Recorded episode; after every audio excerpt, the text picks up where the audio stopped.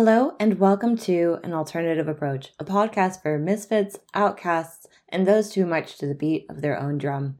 I'm your host, Julia Christine. This week, I'm going to be talking to you about five ways we should really be mothering ourselves as adults. And the reason for this, the reason that this is heavy on my heart, is thinking about the number of times that we, as alternatives, maybe have trauma in our past and how that has impacted us going forward and kind of where our triggers are that maybe aren't where we want them to be. Nobody, I don't think anybody really wants to be triggered. So, today I want to look at how we can be mothering ourselves to maybe not be so triggered. So, the first one is going to be really obvious it's going to be food. Like making sure that you get five, you know, I almost said five square meals, three square meals a day, making sure you get three square meals a day, that's like number one of taking care of kids is making sure that they eat and the things that they eat have nutrition to them.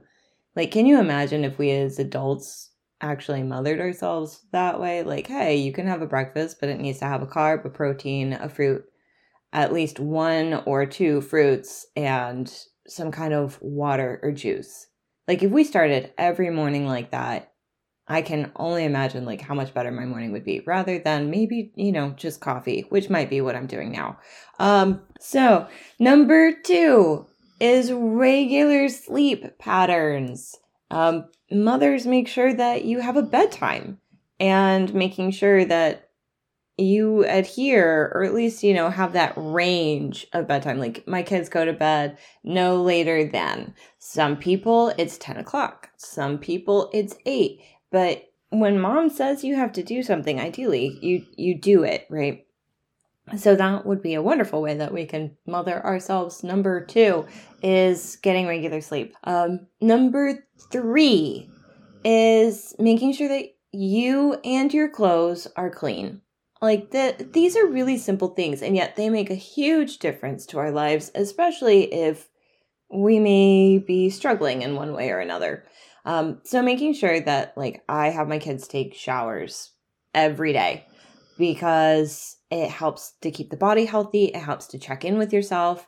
It like especially as my kids were small, doing the bath time every day helped me to keep track of any skin conditions that might be arising or otherwise that I would have completely missed. You know, like sometimes there's bruises and I'm like, hey, what happened?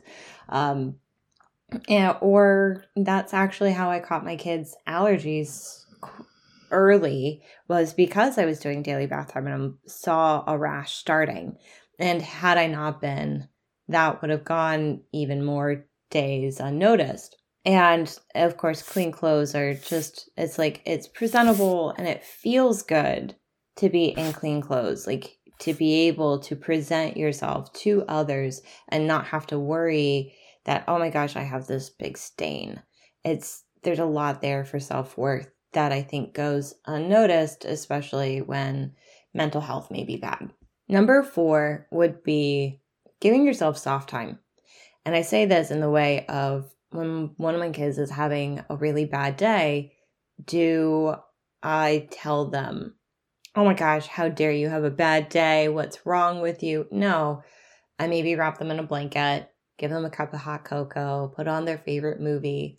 And I think if we were to do the same thing with ourselves, like, you know, I um have a download available for anybody that wants to subscribe to the email list. It's called the Rough Day Reset.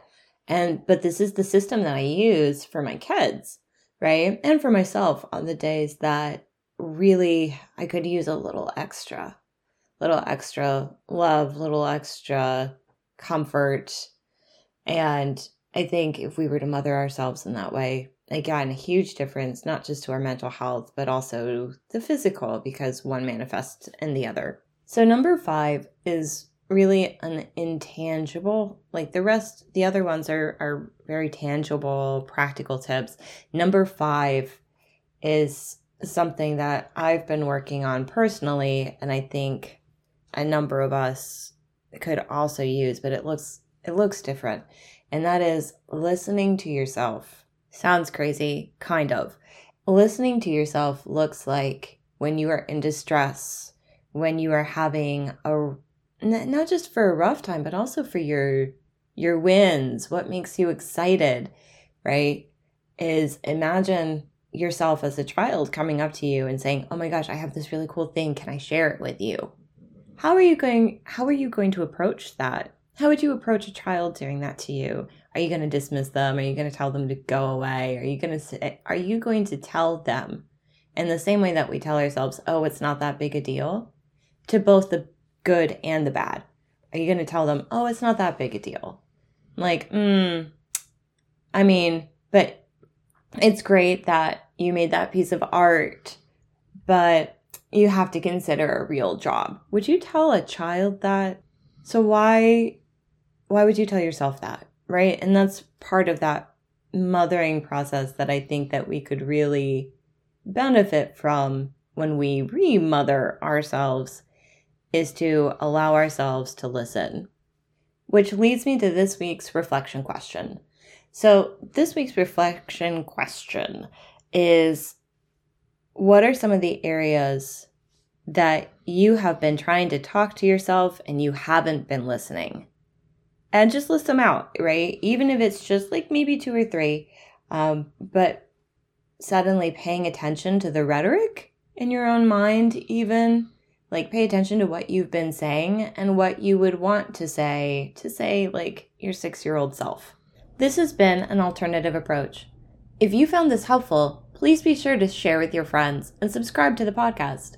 Thank you so much for listening. I'll see you next week.